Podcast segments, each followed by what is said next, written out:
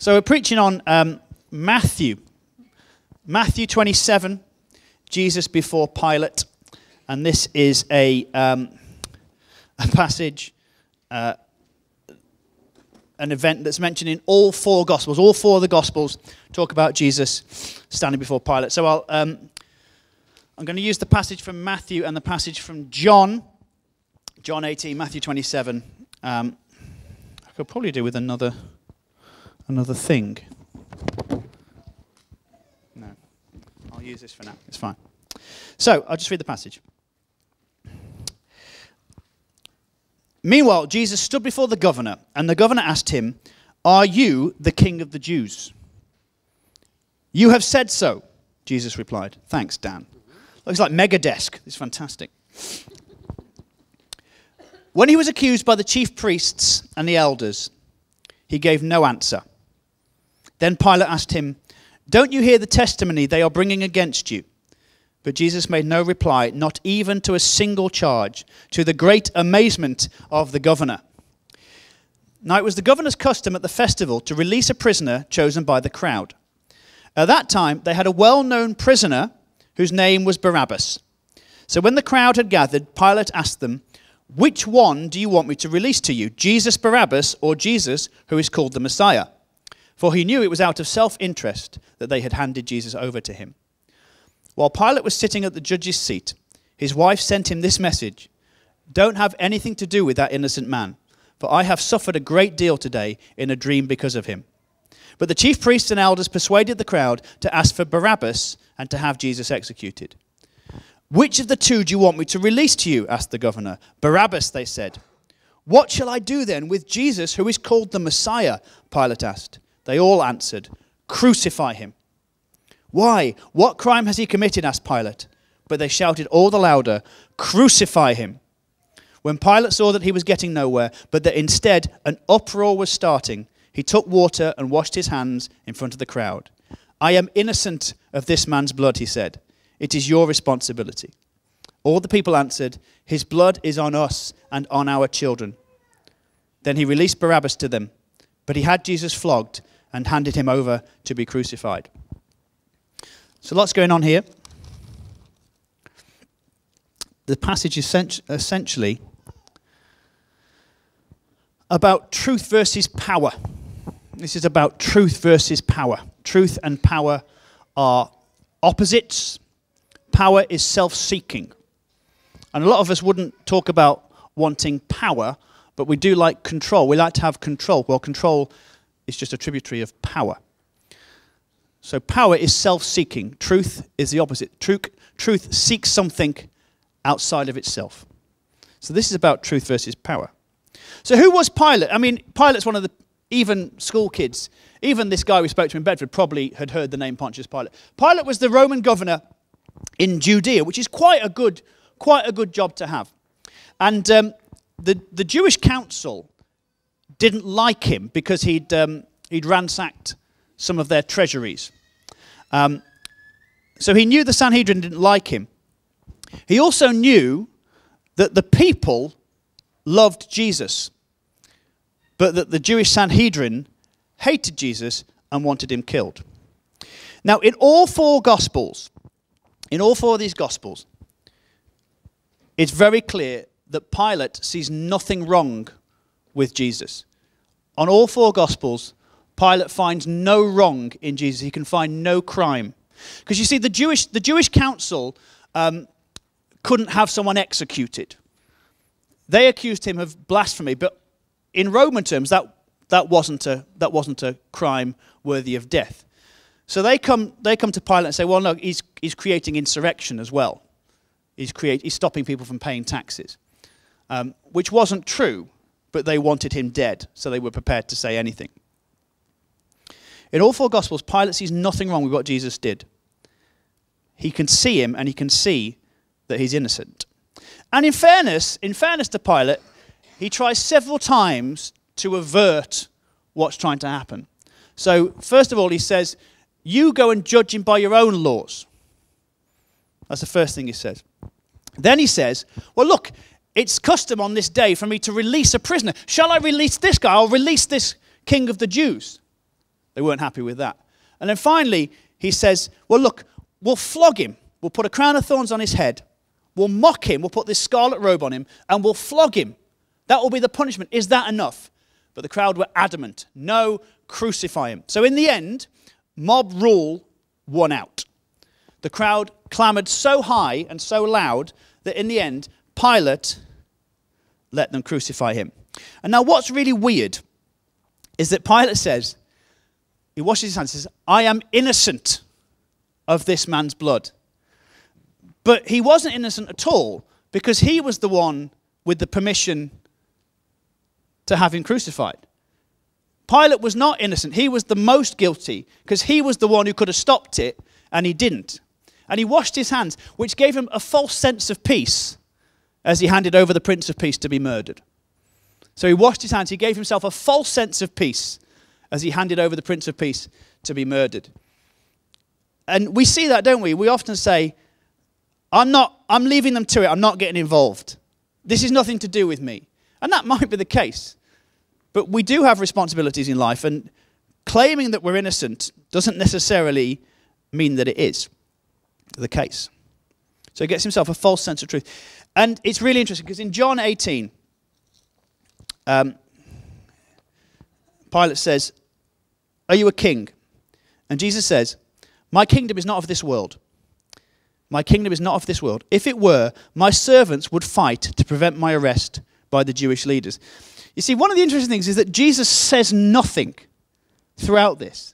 He's being lied about, he's being slandered, he's having false charges brought against him, and he says nothing. The most he ever says is, It is as you say. That's all he ever says. He knows what's going to happen to him, but he remains silent. You see, the thing is that Pilate thinks that Jesus is standing before him, but actually, Pilate's standing before Jesus. It's actually Pilate that is on, on trial, as, as all of us are, as all of us will be.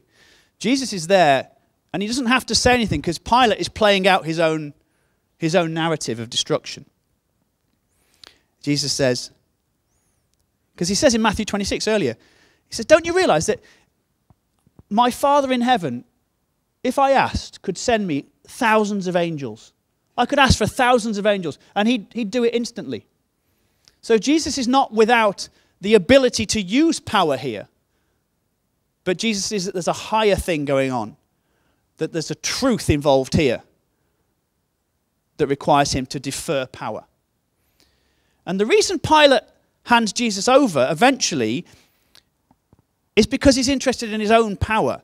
He likes the job he's got. He's the, he's the governor of Judea. That's a pretty, that's a pretty good job. And really, he just wants a, a quiet life. He, he knows that Jesus is innocent, but he wants to keep his job. And so he allows an innocent man to be killed. Because ultimately, he's not interested in the truth. He claims to be for a while. He doesn't want wrong to happen. But ultimately, when it comes down to it, when it's a choice between truth and power, he goes for power. When it becomes a choice between somebody else and him, he saves himself. For a bit. It doesn't end well for Pilate, as we'll tell you later. So Jesus says, My kingdom is not of this world. If it were, my servants would prevent my arrest by the Jewish leaders. But my kingdom is from another place. You are a king, then, said Pilate. Jesus answered, You say that I'm a king. In fact, the reason I was born and came into the world is to testify to the truth. Everyone on the side of truth listens to me. This is a problem for Pilate. This is, this is the real killer for Pilate. Because Jesus says, Everyone on the side of truth listens to me. If you're interested in truth, Pilate, as you've been claiming to be, one, you've got to make a call.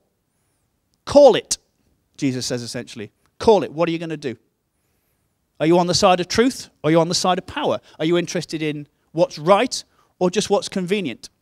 And Pilate tries to fudge the issue. He says, Well, what is truth? What is truth? And he, this is such a this happen, this has happened throughout time, but it happens a lot in our society. Because Pilate is terrified that there is something objective facing him. There is an objective truth that he's faced with. And he doesn't want to face the consequences that Jesus might be telling the truth. So he simply says, Well, what is truth? He makes it relative.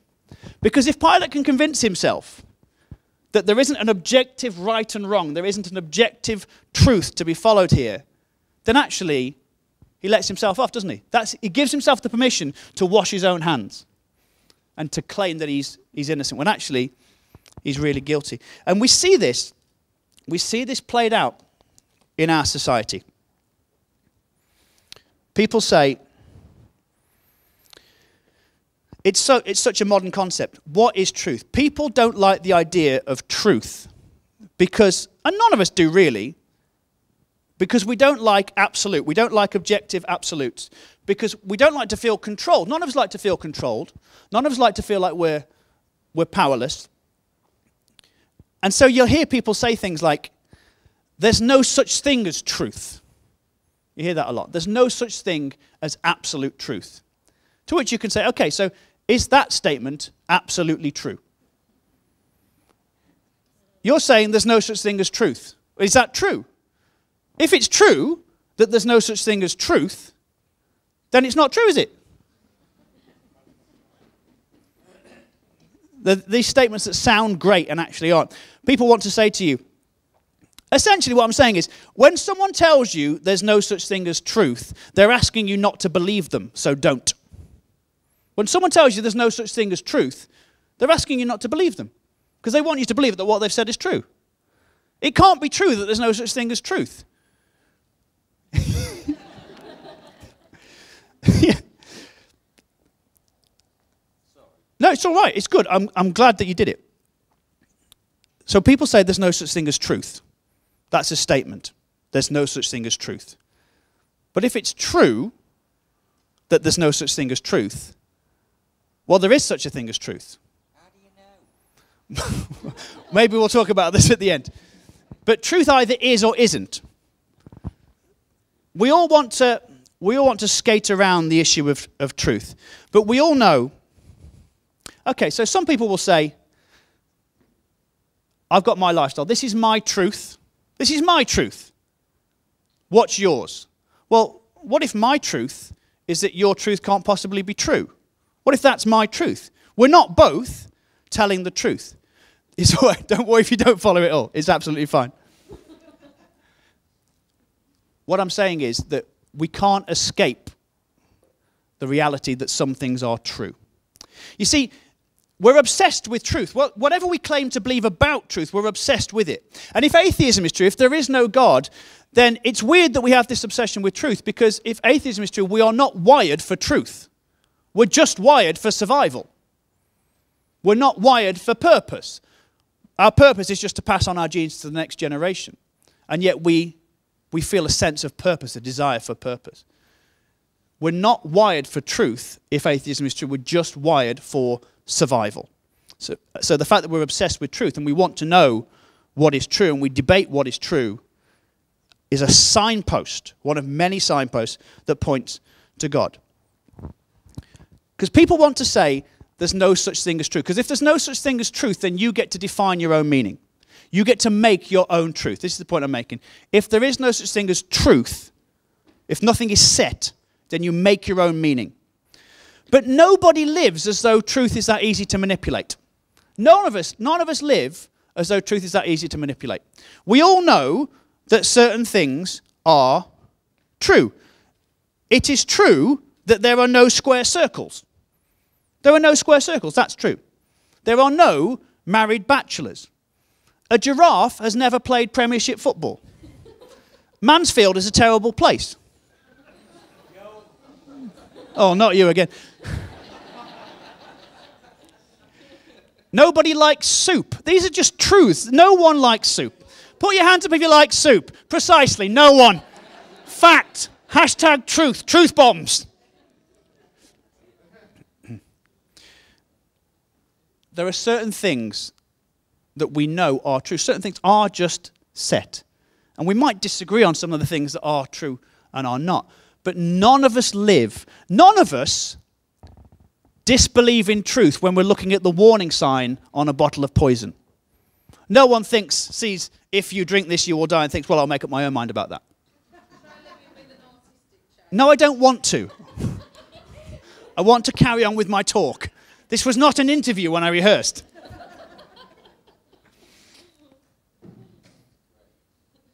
Thank you.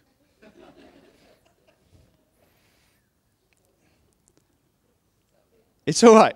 I'm looking for my place. Uh, So I was, when I was in Edinburgh, I was at the Edinburgh Festival a few years ago doing my show, very good show, and uh, very good show, great reviews, great reviews. Don't check online, just trust me, great reviews. Uh, and I was doing some flyering on the Royal Mile, doing some flyering, and this guy, um, this guy came up to me, and everyone's on the Royal Mile. That's where everyone flies. And I handed him his flyer. I said, um, "Mate, do you want to come to a, a clean comedy show?"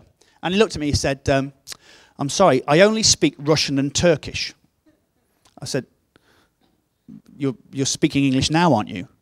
And he just said, "I'm sorry, I have no idea what you're talking about," and just walked on. which was amazing. I mean, I didn't know, it was a total zinger. I had no idea what was going on. But the point is, the moment he told me in English that he only speak Russian and Turkish, that's false. That's instantly false. I've taken half an hour longer than I wanted to make the point. But the point is, we all know, we live as though some things are true. We live as though truth is important.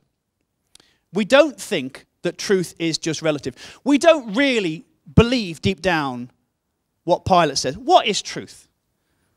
Because at some point, you will come face to face with the truth. And like the tragedy of this is that Pilate said, What is truth? And the way the truth and the life was standing right before him.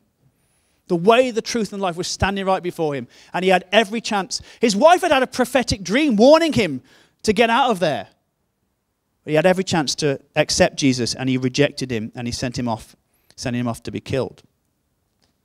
And it's the same with religions, you see. People will say, and if Rebecca Hancock was here, she'd roll her eyes now because she says I always talk about other religions. And I do because it's important because I think we need to understand what the good news is good news in comparison to. People say, oh, there's loads of religions out there, we can't know which one is true. There's loads of religions, we can't know which one is true. And I understand that, but it's also not how things work. At the gathering, there were 2,500 blokes there. If a visitor came onto the site and said, Well, there's 2,500 blokes here, there's no way we can know who Carl Beech is. They're all basically the same, loads of hunky men. We can't know who's who. We can't know who Carl Beech is. And that's not true. There's several things you could do. You could ask someone, say, Excuse me, do you know Carl Beech?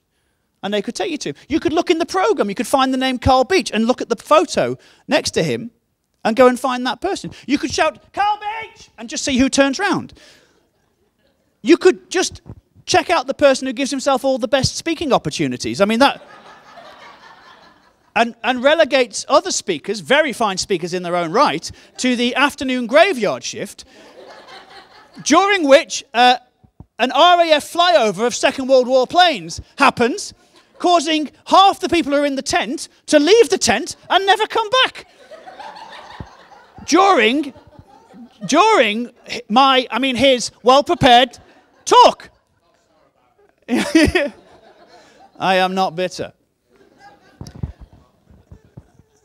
But it's it's it's about evidence. It's about evidence. There is there is stuff there's stuff you can do to work out what is true. At the gathering, you, you can do stuff to work out who Carl Beech is. We don't have to throw up our hands in despair and say, oh, there's no way we can know. You see, science, the scientific method is all about looking at the data that's there and creating a model that best fits the data. And it's the same, it is actually the same with the truth about the universe. You have to look at, all you have to do is look at the data of your own life. Look at the data that surround you and find a model that best fits that.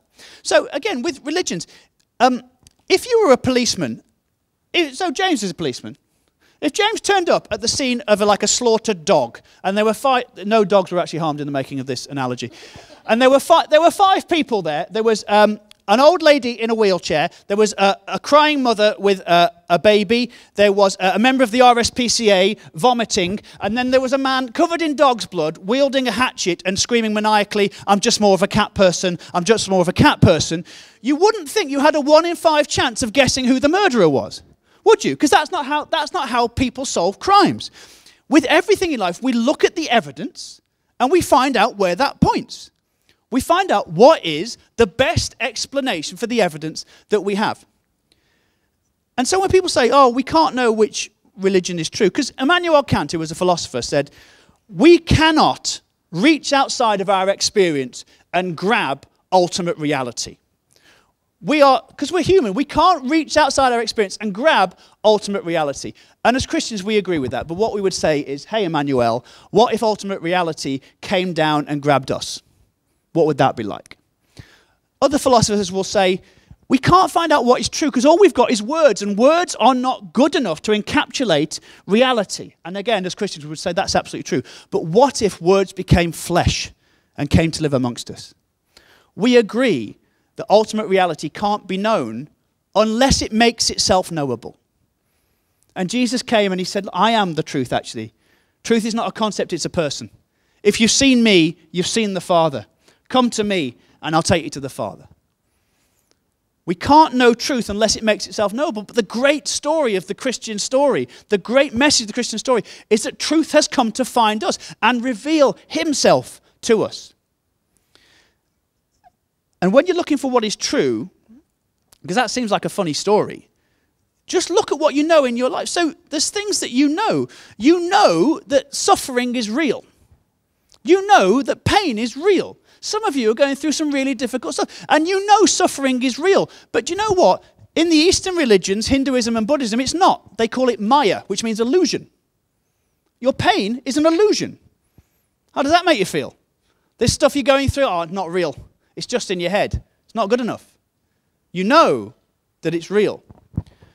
And Christianity says, yeah, pain is so real that it needs someone to come and take pain upon himself, take death upon himself on your behalf. That's the story. That's the story of Christianity. You know that you believe in unconditional love.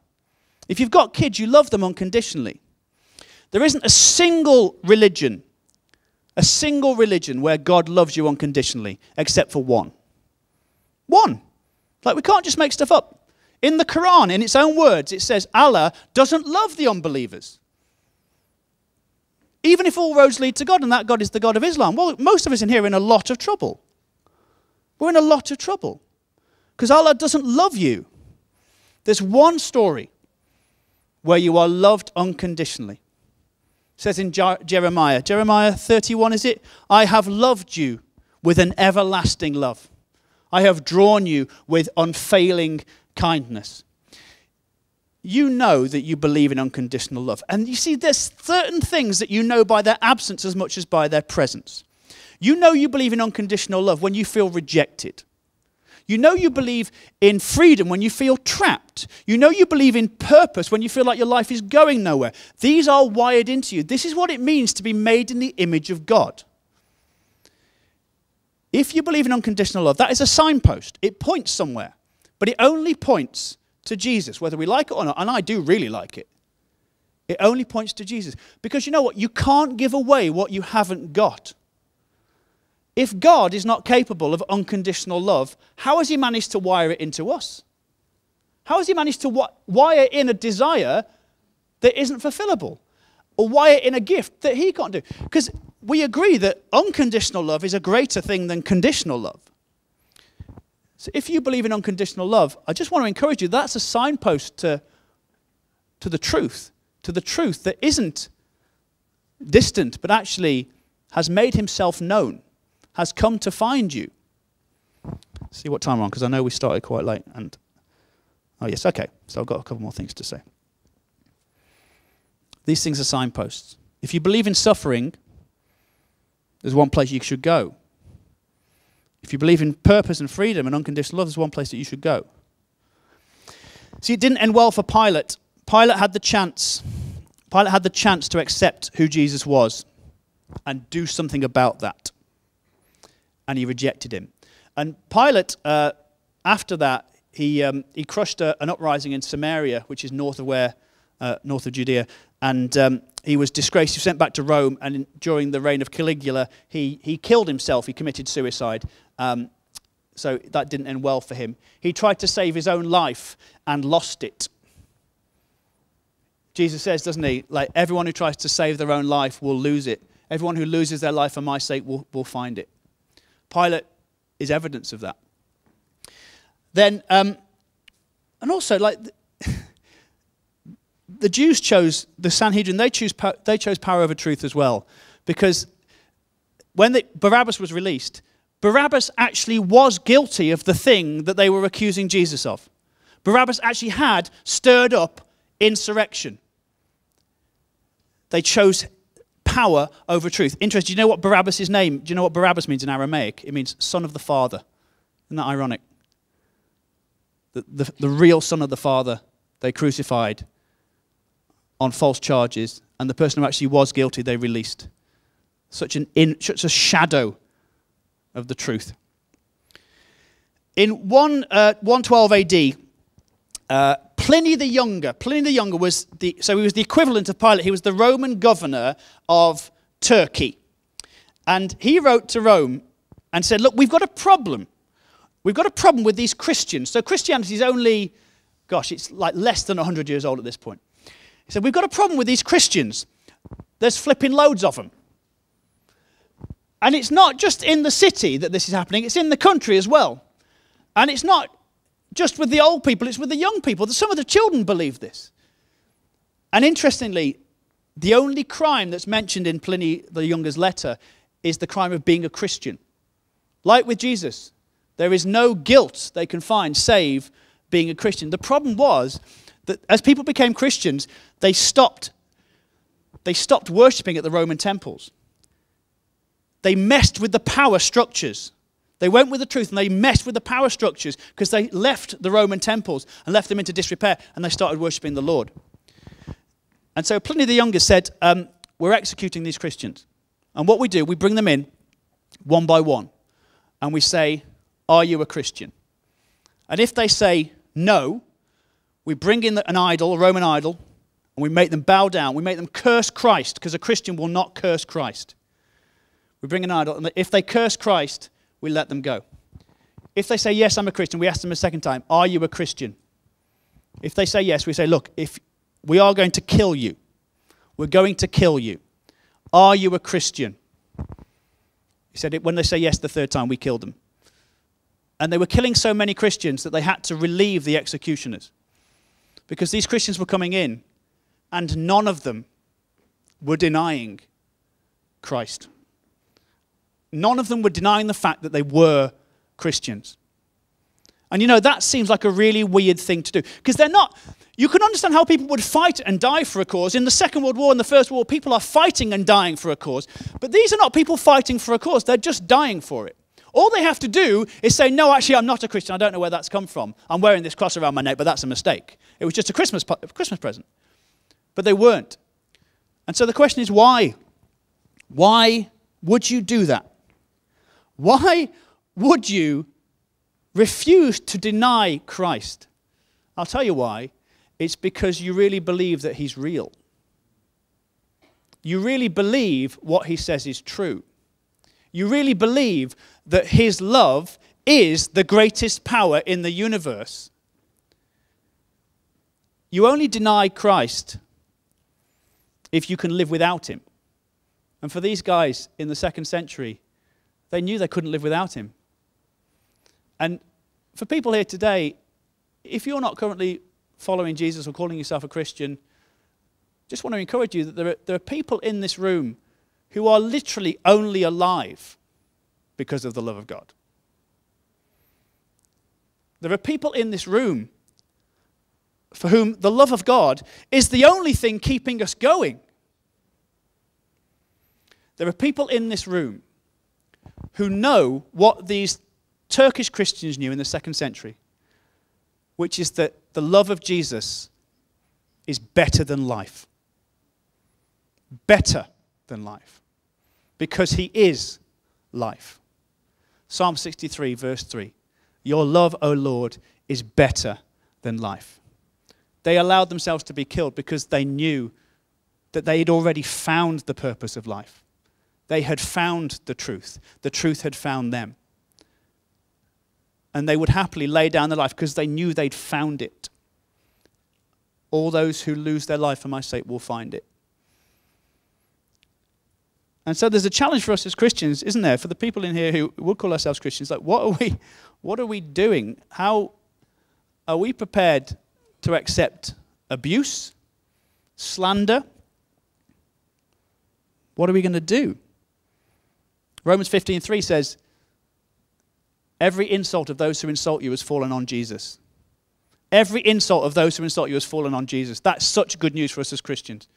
You hear some Christians, some religious people say, some Christians say, I have a right to be offended. No, you don't have a right to be offended. You have a right to become a child of God, and you already are. Every insult has fallen on the cross. That's what it's for.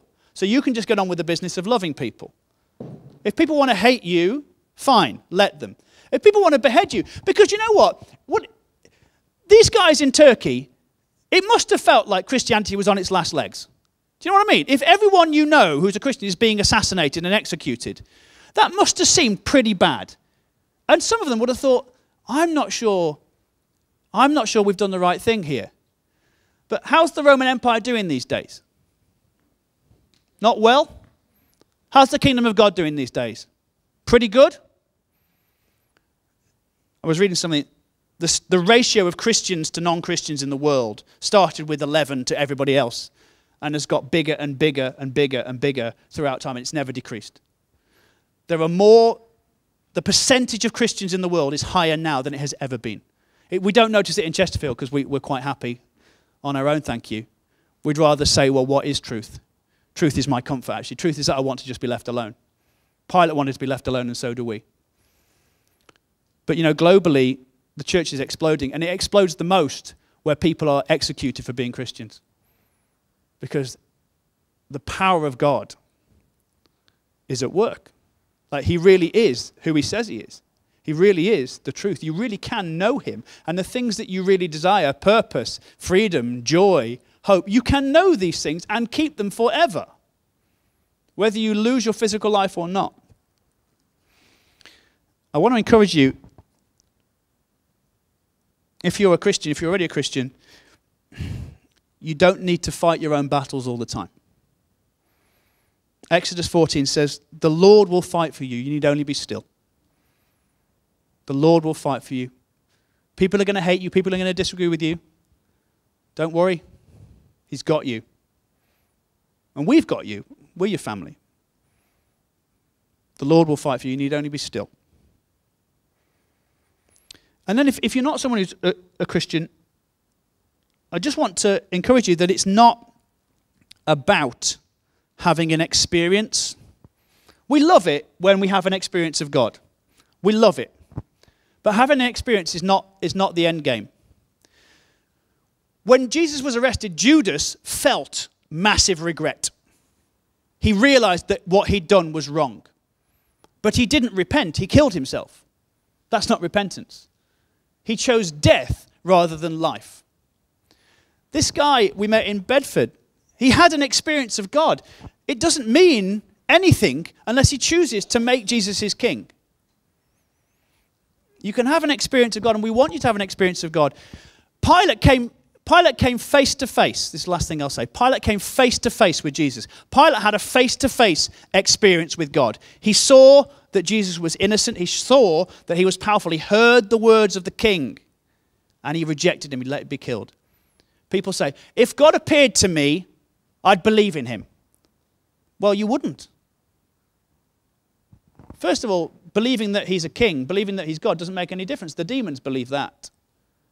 Believing that Jesus is God doesn't make any difference. Letting him be your king makes the difference. Because you can know that Jesus is God and still want to be the king of your own life. And we want that. We want to build our own kingdom. We want to be in control. And you can, you can do that, but, and Jesus will let you do that, but you, you, can't, you can't expect anything to change. Things only change when you say to Jesus, you know what? You're the king. I'm coming into your kingdom, your way, not my way. That's what repentance is. Having an experience of God is great but it's not the end game, and it doesn't actually change anything. It's like seeing the trailer for a film and saying, hey, that's a really good trailer. Oh, shall we buy a ticket and go and see it? Oh, no, thanks, no. But the trailer looks really good. Another analogy Jesus is like the sun, and we're all orbiting him. All of us orbiting him to different points. But you've got to come into land. You've got to come to Him and land on Him and let Him have your life. It's true that God loves you. God, we, love, we love the phrase God loves you. It's really true that God loves you. But you do actually have to repent. And repent means turning away from your life where you're the king and letting Him be the king. Nothing really changes until you do that. I'm really sorry. I hated it as well. And I still do hate it. But that's where freedom is. In His presence is fullness of joy. His love is better than the life, but you've, you've got to let Him You've got to let him in. And when you do, you realize that even death can't touch you. Death has lost its sting. So I just want to encourage you with that today. Maybe you're orbiting and you think, hey, that planet looks really nice. That trailer for the film looks really good. But you've got to buy the ticket, you've got to come into land. You can't expect much to change until you do. And for those of us who are Christians, let's Let's not worry about being offended. We have a right to be a child of God. Let's go and share. Let's go and share the gospel. Let's go and speak truth in love. Truth to power. And the power that most of us are coming up against is the, is the power of the lies in people's lives. The power of addiction, the power of anxiety, the power of depression, the power of consumerism. We have a truth that can set people free. So let's not be ashamed or scared to share it. Because we're not going to be beheaded. we might just be slandered or bitched about on Facebook, but that's okay. It's okay, just unfriend them. so let's pray.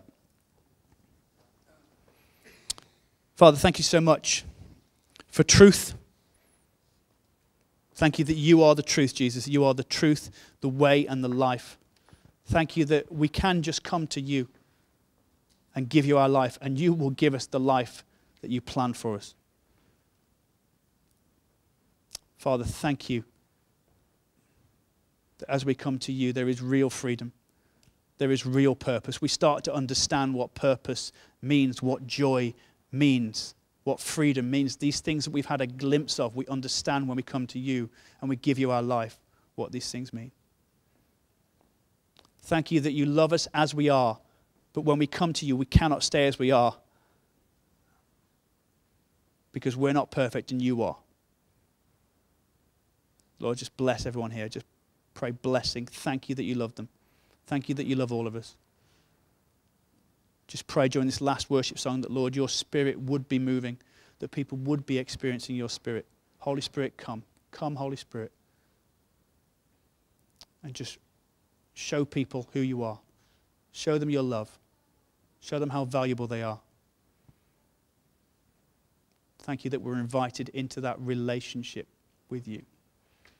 In Jesus' name, amen.